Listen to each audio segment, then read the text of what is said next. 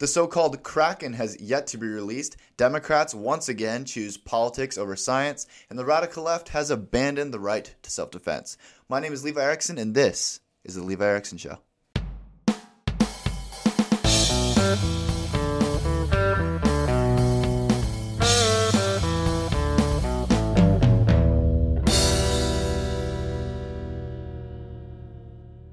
Alrighty, we have a lot of things to get to today. The first thing we got to get to is the election because that is all that is in the news all the time, and there is a lot of it.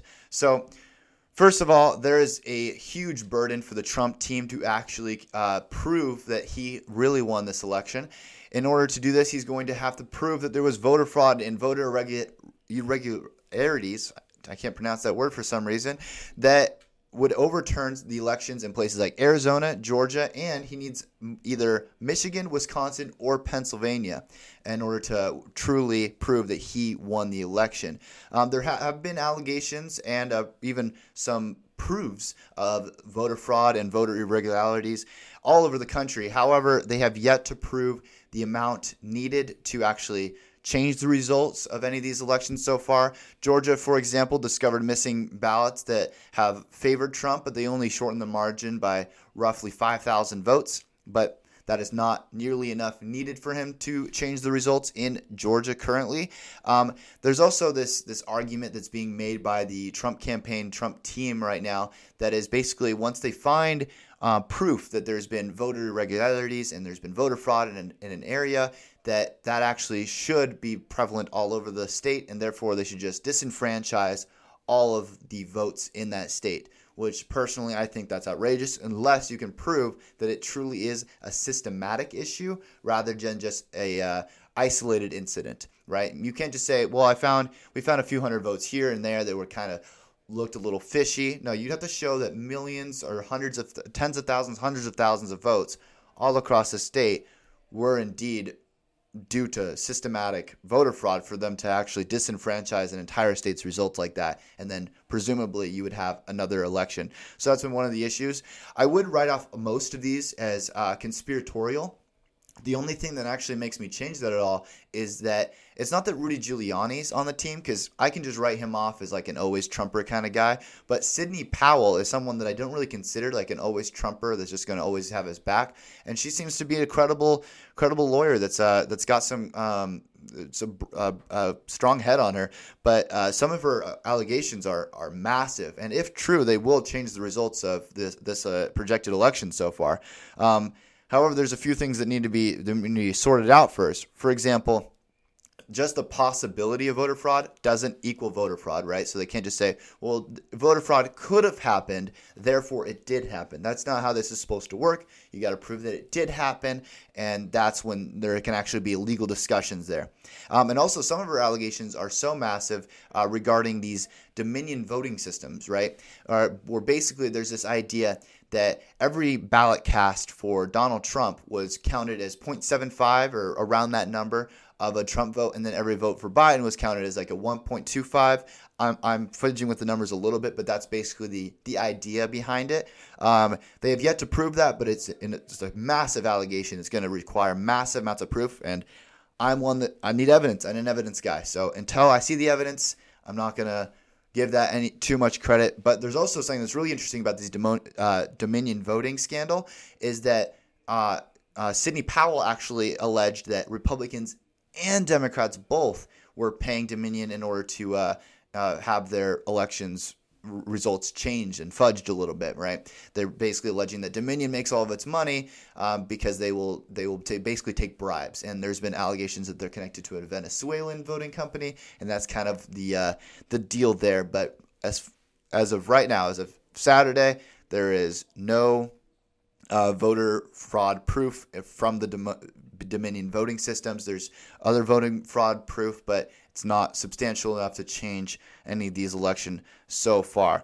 Also, as a general rule, I'm really skeptical of uh, conspiracies and stuff like this because uh, this is a, this is an analogy that's been commonly used recently, especially like uh, Ben Shapiro, where he compares government to Veep and not House of Cards. For those of you who haven't seen it, Veep is basically the office version of government, and that's kind of how I view the government as well. It's just a bunch of doddering fools running around and and doing whatever they seem to can. A, a conspiracy doesn't happen if you have a bunch of a bunch of idiots working together. It only happens if you have a bunch of like criminal masterminds and and like a house of cards sort of deal. But I don't see government as like that at all. So I'm conspiracies are, are, very rarely come out to be true because they they they kind of have this picture of of a room full of these criminal masterminds sitting in a smoky room smoking cigars and and plotting their next move where government is really just a bunch of bunch of fools to be honest with you. And one of the things that's that's kind of an unpopular opinion is I'm kind of glad that we're not fighting massive voter fraud. And and it's not that I don't want Trump to win. I do. I want Trump to win. But it's it's it's kind of promising to me that we're doing this massive investigation, which is good. I support the investigation, but that we haven't actually found any mass voter fraud. That's good because that means I can trust elections. That's a good thing. I know it's it sucks that Biden's going to be president, most likely, and I, it it kind of sucks for the country. I get that, but at least we can trust our elections a little bit more, right? That's a good thing. Now, if these allegations are true, the good part of it's going to be Trump gets gets elected, right? But the bad part is we're not going to be able to trust like any American election for a long time until we sort this whole thing out. That's a huge deal for the country, and so I'm, so far I'm really glad we're not really seeing anything massive in that in that area. Another thing that I wanted to talk about today is COVID. And I know it's been talked about in the news a lot too, but I didn't have a talk show to talk about COVID. So I'm going to talk about it now. So there's first I just want to start with the facts. Okay, these are just the facts. This is not the narrative. Facts first, then narrative. Say the first thing I wanted to talk about is the infection fatality rates. These are all according to the CDC. So the CDC has placed infection fatality rates by age, and this includes pre-existing conditions. So if you don't have a pre-existing uh, pre-existing condition, your your infection fatality rate is even lower than this. Okay, if you are zero to 19 years old, so born to 19, you have a 0.00003 percent chance of dying from COVID. Okay, if you are 20 to 49, you have a 0.0002% chance of dying. If you are 50 to 69 years old, you are 0.005% chance of dying. If you are 70 and up, you have a 0.054% chance of dying. So that's a big jump from the from the 50 to 69 threshold to the 70 and above. That's a huge jump. And this is including people with pre-existing conditions. So if you don't have a pre-existing condition, you don't have any those medical issues, it's even it's even lower than that, right? Um, but that's not to say I'm not diminishing the, the amount of deaths at all. Every death is is a tragedy, of course, absolutely. But there's been an overblown proportion of how deadly this virus is, especially for the under 70 crowd and especially for the under 40 crowd. And that is just not a healthy discussion because I believe in following the science. That's what the science suggests. So I need to form my policy and my day to day activities to that science, right? The other thing is people have been comparing it to the flu. It's not a bad comparison, but it has to be noted this isn't the flu. It's two to three times more deadly than the flu, and it's much more transmissible. So if you combine those two together, it actually increases the death the uh, death rate to possibly six times as deadly as the flu. So that that's important to note. It's it's it is more deadly than the flu, so it should warrant more concern for the flu, especially if you're older. Right now, there's a bunch of policies been proposed and, and enacted all over the world to try to deal with COVID. And so far, we haven't found a good policy. What I mean by that is none of the policies that we've been able to find have actually able to prevent tons and tons of deaths. Every place that has had a deep-seated amount of COVID, they are dying from it all across the world, no exceptions.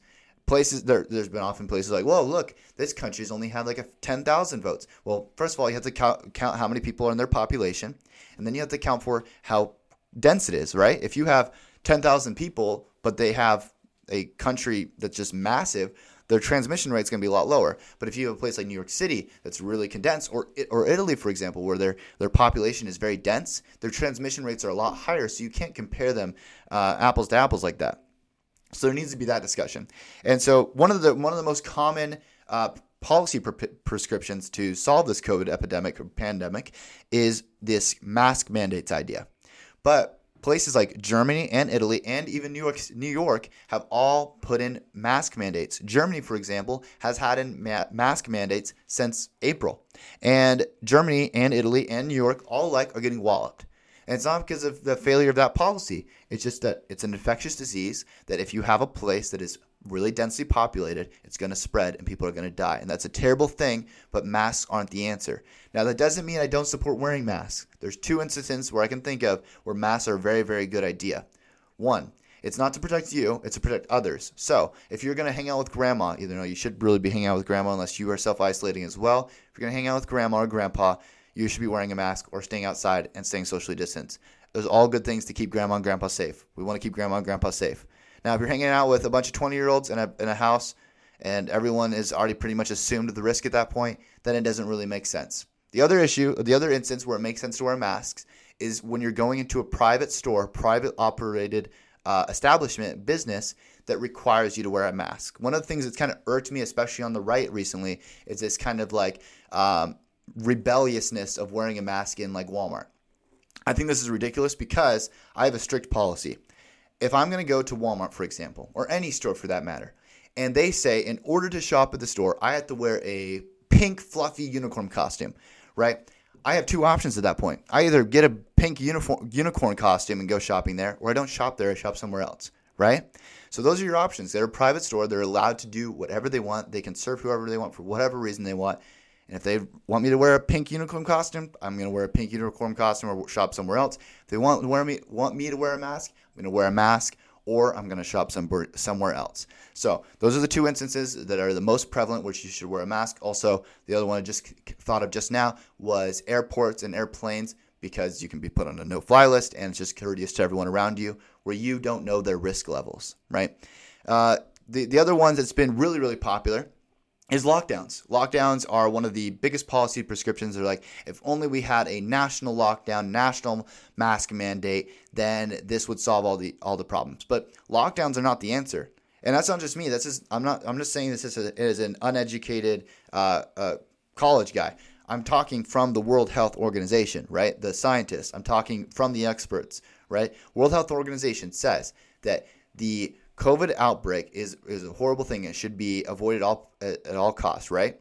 But lockdowns are actually counterproductive unless one, uh, uh, with the exception of one instance. If your medical system is overwhelmed and you need to buy space, right, for your medical groups to recover, to get more of their staff back, to get resupply, then lockdowns make sense because it offers some breathing room to actually get in the resources they need uh, fill uh, empty their ICU beds so that they can they're ready for the next wave. But lockdowns do not crush the virus. They suppress it for a while, but they always come back. This has been proven by every lockdown on this planet. Every time they had a lockdown, cases went down for a little bit, but it never goes away. It always comes back because as we found out, the only way that we actually get through this virus is if we achieve herd immunity. That's the only way that this virus is truly crushed. And there's two ways to reach this herd immunity, okay? There's naturally and there's artificially. Naturally is from people getting it, getting antibodies, getting their cells, their bodies are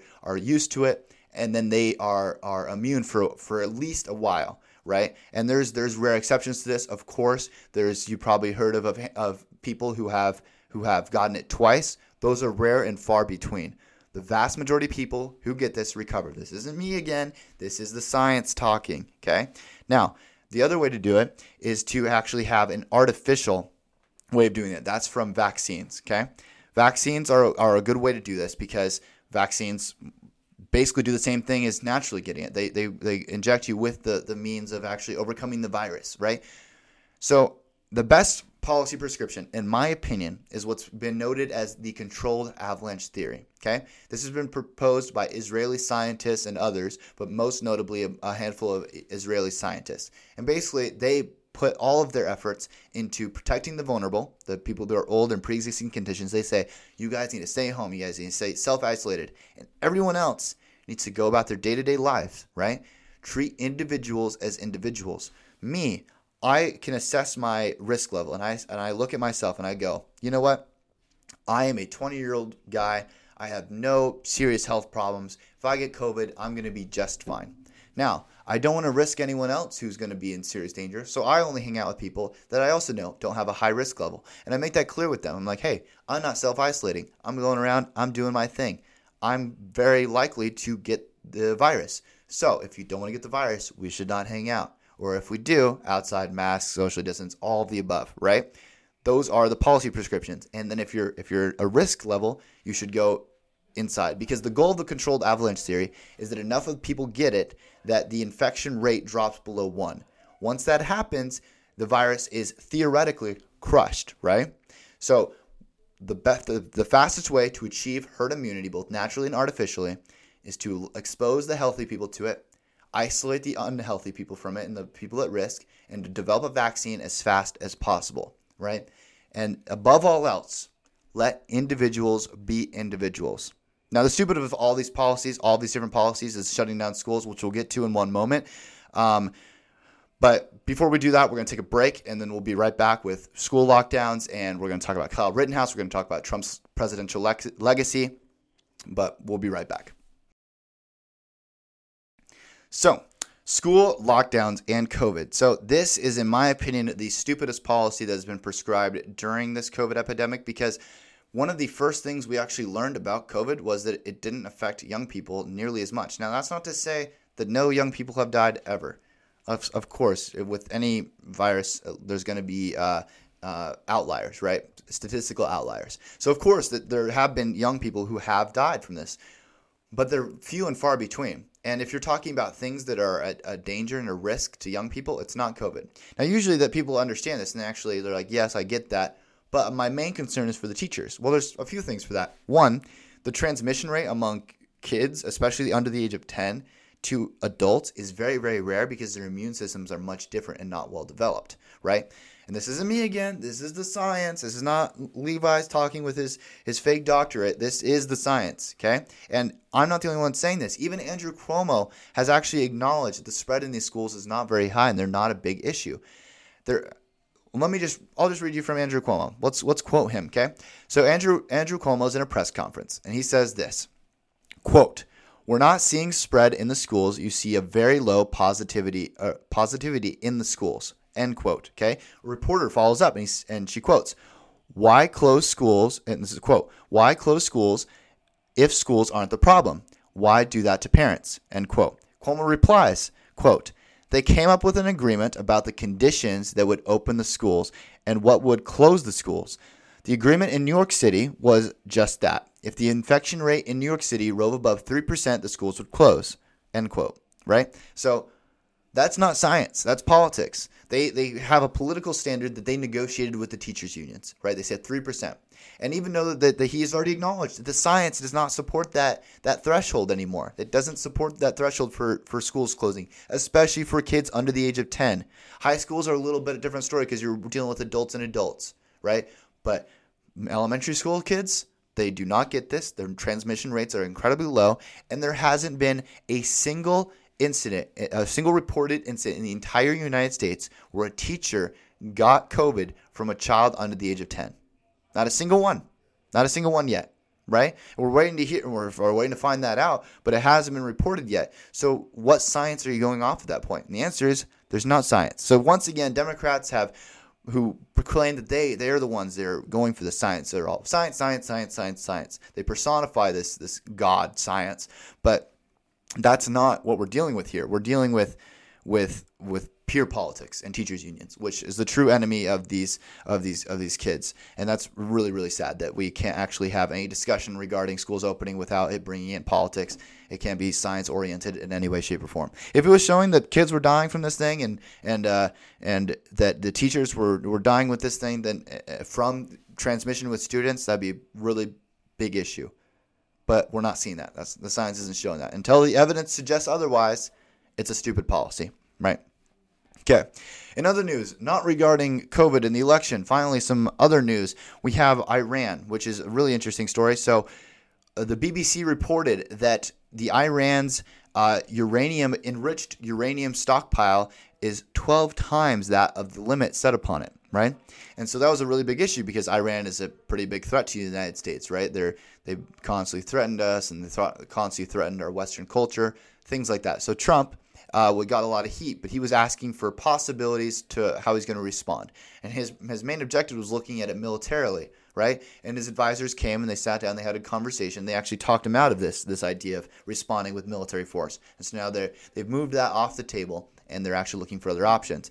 But the media went nuts over this. They were freaking out about Trump and talking about military action, which I think is absurd. Like, okay, you could you could make the argument that maybe military action isn't the best the best way to go about it. Fine. But for Trump just to ask if that was a good idea, ask his advisors, even that isn't that what this president's supposed to do? The president's not supposed to be an expert in military foreign relations. No, the president's supposed to be an expert in discerning information from experts and making a policy prescription right? He asked advisors a question. They gave him advice, and he changed his idea based on the advice he given.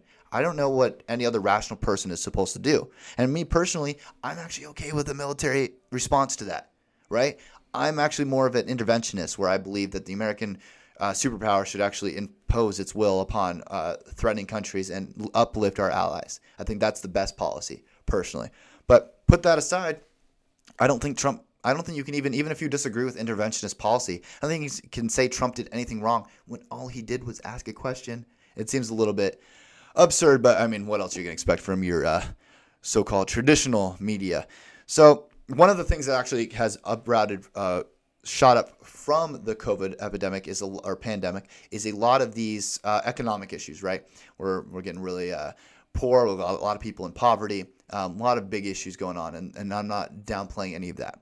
But because of that, uh, the left has kind of pounced on the issue and decided, you know what, we're going to take advantage of this economic uh, pandemic and this tragedy and actually use it to our advantage to push our political agenda, right? they're not offering prescriptions for the pandemic. They're just pushing their policy and disguising it as prescriptions to the pandemic, right? As Rahm Emanuel says, let's uh, let no crisis go to waste, right? And we're in a crisis. We got to use it to our benefit, says the left, right? We're going to use it to push our policy prescriptions that are so unpopular during normal times that maybe we can push them in during a economic crisis. So one of the policy prescriptions they've been pushing recently is free college, which they've been pushing for decades. But that one of the things that they've been pushing really strongly now is free college because of how much debt has been incurred by the American student. And this is something that's that's really outrageous to me for many many reasons. One of the first is the the the debt problem came greatly from the government, meaning when the government, when the federal government imposed FAFSA, right? FAFSA allowed people to take out loans for college, no questions asked. You want to go to school to study dance theory and you'll never have a job in your entire life? Go ahead. You want to take out a $100,000 loan for that? We got you. That's the federal government for you. Okay. And the federal government has a wonderful, wonderful policy where instead of actually revoking a policy that actually creates a bunch of problems, what they do is they, they enact what these what are called quote unquote band aid policies, which basically instead of taking away the policy or adjusting that policy that's broken, they just add another policy on top of it. Right. So in this instance, FAFSA has, re- has created this massive amount of debt for students that they cannot pay back because they went and studied degrees for massive amounts of money that do not pay well, right? And colleges are in on the scheme. They're like, heck yeah, you want to come here for for forty thousand dollars? Uh, you're gonna have to take out a loan for that. And they're like, oh, no worries. I got the federal government coming in with forty thousand dollars. And then the college goes, oh, you got the federal government on that? Well, actually, it's going to cost hundred thousand dollars. And they go, don't worry, we got the federal government on that. And the colleges know they're not to make money off of these degrees. They're, it's not like they're studying STEM fields. They're studying dance theory and environmental. It's not even environmental science. It's in, like environmental theory. And these degrees are not paying well. They're taking outlandish loans that are just hurting students. And colleges and the, the federal government are really in on this on this scheme. And the left has this like strategy that they like to use, where they just basically declare everything a right. Like that's a right, that's a right, that's a right, that's a right. Everything's a right. And once you name something a right, then they can enact it as federal policy.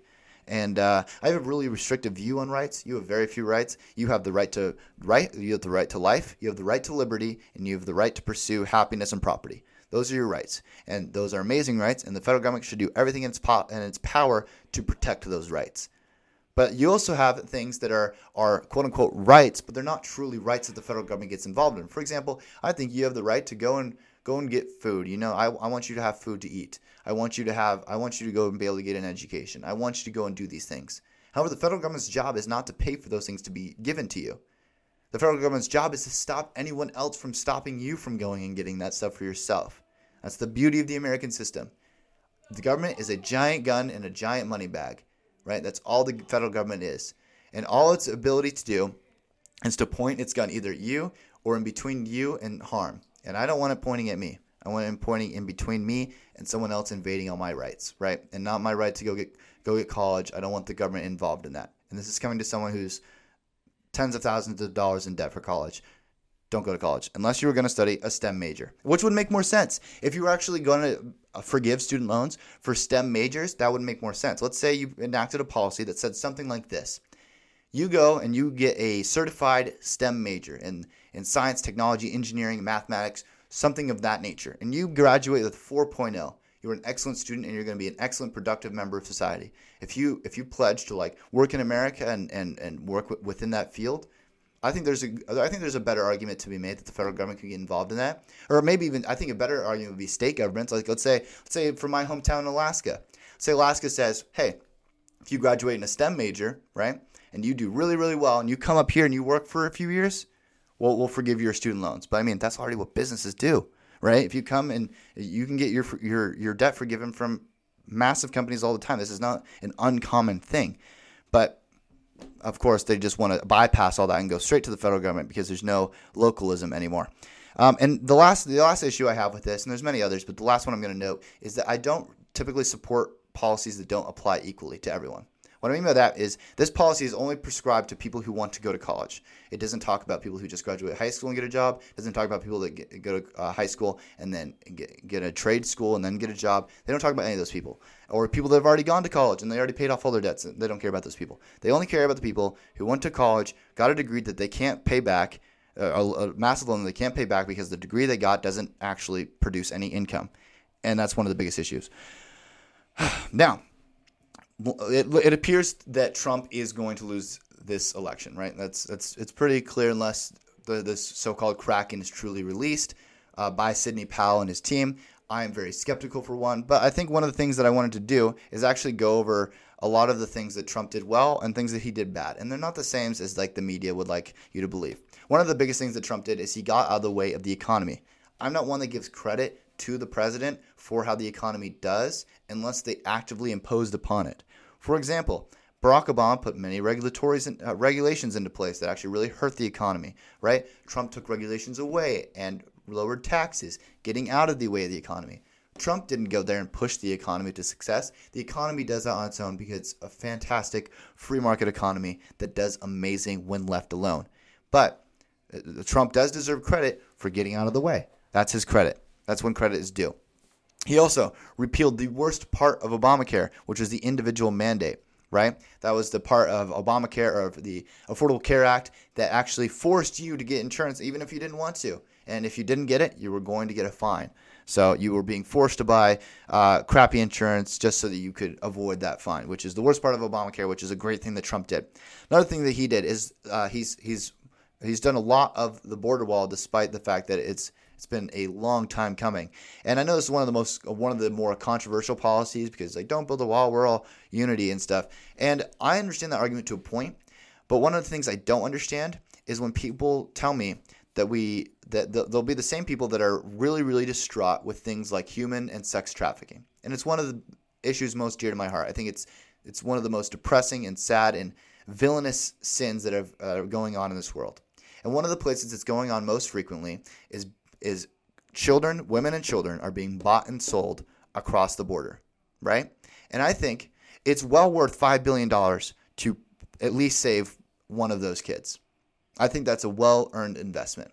If you put $5 billion, build a wall, and it saves at least one kid from being sex trafficked and it has the potential to saving many more than that, I think that's a good investment. And I think it's a really hard thing when I propose that to people and they go, no, it's not a good investment. I think that's a fantastic investment, especially seeing that I think it's going to save way more than one kid because there's thousands of kids and, and women that get sex trafficked and human trafficked across that border.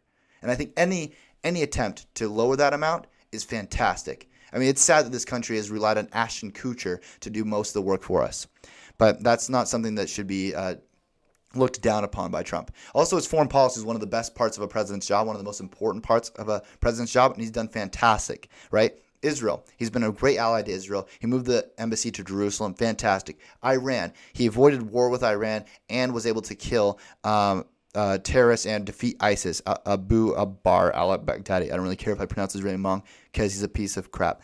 Um, he didn't start any war for the first time in modern history. He didn't start a war. He enacted great trade policy with Mexico and Canada. Obviously, I would like a little better, but I mean, it's, it's a good trade deal. I can't bash it at all. Uh, he was tougher on China than past presidents, which is fantastic because they're our biggest intellectual uh, enemy. And he opened up dialogue with North Korea, which even though I don't really like a lot of things he did with North Korea, I at least appreciate the fact that he was able to actually reach out with him and actually have a conversation with the guy for the first time in a long time. He's also been able to appoint great conservative judges all over the board, on both in the Supreme Court of the United States and the uh, other courts as well. He's also able to start Space Force, which right now is pretty small fries, but has the potential to do some great stuff, which isn't like a radical idea. I remember it kind of became a meme where everyone just makes fun of Space Force. But people like uh, Neil uh, uh, Tyson, or I'm spacing his name right now, but the, the astronomer, he was actually been pushing for a Space Force for a very long time because there's a lot of property up there. We got billions and billions of dollars with equipment and satellites and all that stuff, and we want to be the first one there, right? Uh, we, we want to be the first one with the Air Force. We want to be the first person with the Space Force. We want to have some enforcement capabilities up there as well. He also enacted the First Step Act, which was uh, criminal justice reform. Some of it I like, some of it I didn't like, but it's it's still very notable that he was able to help release some uh, lower offense criminals, which is which is a great thing. I don't believe in uh, putting people in, in, prison for for victimless crimes. Uh, he was also able to. This is personal to me. In Alaska, he was able to open up the uh, ANWR in Alaska for some drilling, a part, small part of Alaska, which is which is great for the uh, Alaskan economy. So I'm really happy about that. And this is my most unpopular opinion on Trump. I think he did a great job with COVID, all things considered. I mean, I'm not saying he was God with COVID. I'm not saying he was able to like predict every possible issue with COVID and, and, and solve it. But let's look at a few things he's done, right? He respected federalism, which is the biggest thing for me. He didn't just take all the power for himself. He said, no, states are going to do what they want to do. They can enact their own policy, and I'm going to fulfill the federal duty and actually supply them with the resources that they need right? He actually fought against lockdown policy, which is a great, great thing because lockdown policy, like I mentioned, is only good if you're trying to restrict, uh, prevent the amount of of medical overload. You don't want to overwork your, your hospitals and things like that.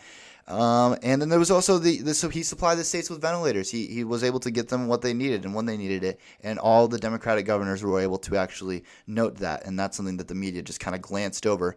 He even was able to rally naval bases in New York City when it looked like their medical system was going to be overrun. Got a ship there, and they were uh, they were all right then. And then he and then the biggest thing, uh, other than federalism, is Operation Warp Speed, which was able to develop a vaccine faster than anywhere in human history. All right, we have two vaccines that are both reporting 90% above 90% effectiveness, which is fantastic because, like I said, two ways to stop this. One way to stop this virus is herd immunity. Two ways to accomplish that: natural, naturally, and artificially. We were working on naturally, just from herd immunity naturally, and now because of the vaccine development and when that gets distributed, that'll be working towards an artificial immunity to the virus. We're going to talk about two other things today, but I'm going to take a, a quick break. We're going to talk about the president's failures and my most outrageous story of this last week is the Kyle Rittenhouse story, uh, and we want to talk about that because it ticks me off. So we'll be right back. Alrighty, so finishing up here, I wanted to talk about President Trump's failures, and then briefly we'll talk about uh, Kyle Rittenhouse because that's a really big story that's been going on this week, and people have been talking about it again. So first, I don't want to be unfair. I just talked about a lot of the things that I really liked about Trump. Some of them are controversial, some of them are really not. Usually, people can can see the good he did for the economy, things like that. But that doesn't mean Trump was uh, like the, the greatest president ever. I mean, he's certainly, I would say, probably on my on my list. He's top five, maybe top ten. Um, but the, he had a lot of good traits, but definitely a lot of really toxic bad ones that I don't consider as important as the other ones. That's why I consider him a good president overall. However, he has a lot of personality foibles. For one, he was just a bad leader overall, as in terms of like how he would carry himself. He wasn't like this arbiter of like moral like moral righteousness or anything. Because if I was gonna like actually pick exactly how my president was, like if I could like hand pick a president, imagine map him out in my on a on a notepad. One of the things I would include would be like a really strong Christian guy. I think that's a, a really uh, someone with really strong morals, and I don't think Trump has really strong morals. So that's a that's a con for him for sure. He also just says stupid crap all the time and he doesn't really think things through. He's not some like philosopher. He's not a, he's definitely not ronald reagan in any of his politics. He's very wishy-washy. He's a populist. He just kind of goes with the flow He's not nearly as conservative slash libertarian as I like the president to be. I'm one that really thinks that the govern the uh, governors should be looked at more highly and they should be actually more important than the president um, because I I think the president should really be uh, way way less powerful than he is right now. Um, but one of the things that he did do is kind of an embarrassment to the country. He's kind of became like this laughing stock to to many of the world leaders, especially some of our allies, and that's never a good look. I mean, typically I really don't care what the rest of the country thinks of us or the rest of the world thinks of us, uh, for that matter. But I mean, it's it's not a good thing that we're a laughing stock. You would you would like it ideally uh, for world leaders to look at your president and revere him like, yeah, man, that's a it's a guy I don't want to mess with. He's he's a strong, smart, capable leader, but I don't think that people get that sense from Donald Trump. And I definitely don't think he's an expert in pretty much anything. I, I am one to don't think he's one of these, uh, uh, he's playing 4D chess. I don't think that he's this uh, super intelligent, super high, high IQ guy. Uh, I think he's really childish, frankly. But despite all that, he's somehow managed to govern, govern fantastically compared to 90% of the presidents we've had so far, and way better than uh, uh, Obama or the how Biden's actually going to turn out. The other thing that I really don't like about Trump is his Twitter. And actually, it's not the Twitter aspect of it, it's what he tweets, right? Like, I actually kind of like the idea of presidents being able to directly relay messages to the people via Twitter, right? There's no there's no media bias, there's really nothing there. It's just here's the tweet. You can look it up yourself. The average American tweets all the time. They can just scroll through Twitter and see what the president's saying. I kind of like that idea. What I don't like is what he tweets. He kind of just tweets at 3 a.m. in his boxers and just tweets what, what's going on in, in Trump's head, which I don't think anyone really wants a window into that head. So uh, I, I think that's one of his, definitely one of his flables for sure. And the last thing is his, uh, his golfing addiction. And it's actually not the golfing addiction that's the issue for me. Like, I actually, like I said before, I don't really revere the president that much. I don't like a lot of countries kind of picture their president as or their prime minister or whatever. It's like a god king sort of thing. I don't see Trump that way. I don't see the presidency that way at all. It's a respectable job for sure, but I think that's about it. I think that's what it should be looked at as a respectable job, right? So the president golfing and kind of like blowing off his job isn't a bad thing to me because the less the president does in the White House, that means the less I have to worry about him doing to my personal life. I just want to do my thing the less the federal government's involved, the better. So if he's out golfing, he's not doing anything to impose on on my rights or my freedoms or anything like that. So I like that portion of it. What I don't like is that it's incredibly expensive to the taxpayer as a physical as a fiscal uh, conservative who's really consider, uh, concerned about the spending of federal government. And every time the president goes anywhere, it's incredibly expensive. So I kind of like limiting that as much as possible. And it's also just not a really good look. So those are my critiques of Trump. There are many others in specifics, but overall, dude says a lot of crap. Don't consider him an expert in anything. And uh, if it wasn't for the fact that he's he's governed fantastically in terms of policy, I'd hate the guy. So Last thing we're going to talk about today is Kyle Rittenhouse. So, those of you that aren't familiar with the story, it's been breaking out slowly over the last few months.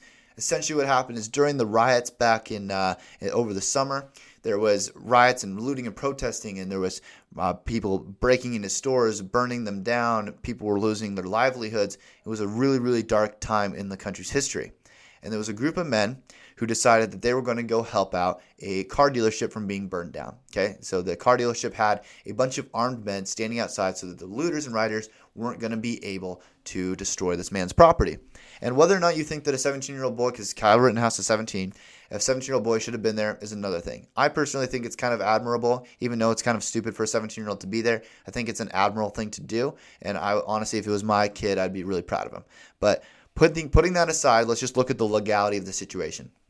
So the riders and looters come, right? And there's a lot of disputed facts about what happens between uh, when Kyle is there posting guard and what happens after the shootings. Okay, so some of this is according to Kyle, some of this is according to the the, the, the surviving victim and other witnesses. So essentially, what happened is Kyle Rittenhouse is being chased. We have video of him being chased. Uh, people attacking him with uh, a skateboard in one video. One video, it's it looks like a, a, a, one of the one of the uh, um, men had a, had a gun on him and he was gonna he was pulling it out. A lot of this is, is going to be disputed in court, so I don't want to overstep my bounds of what has actually been proven in court yet.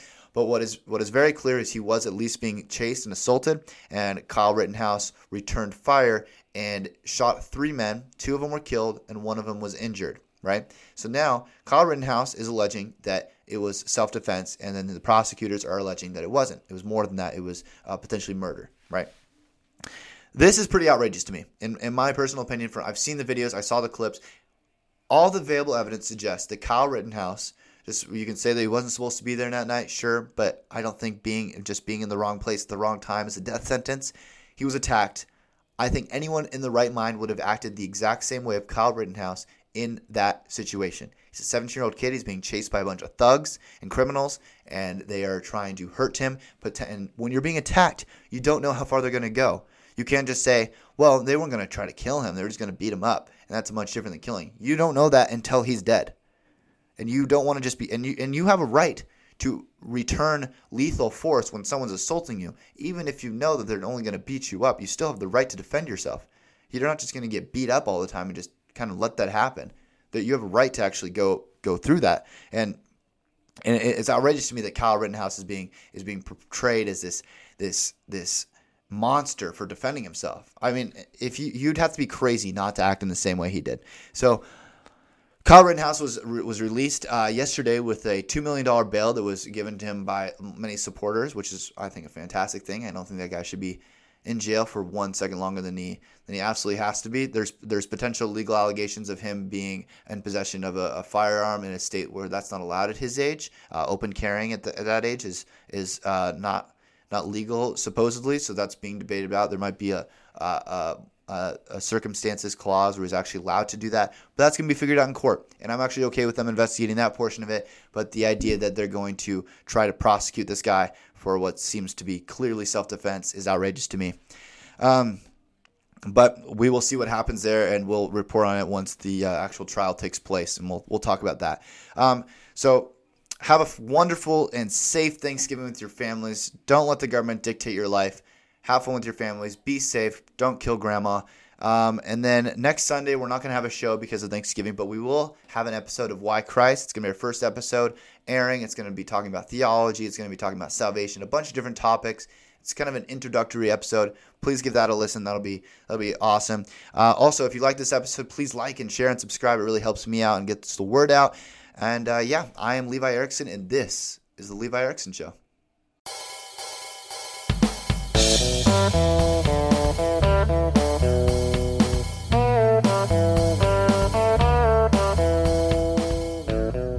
If you like the show, please like, subscribe, and share with your friends. Also, please check out our other Leviticus Studios productions, including the Debunk series, Bias Free News, and Why Christ. The Levi Erickson Show is produced by Wyatt Winfield and Peyton Havila, music by River Erickson and Andrew Montgomery.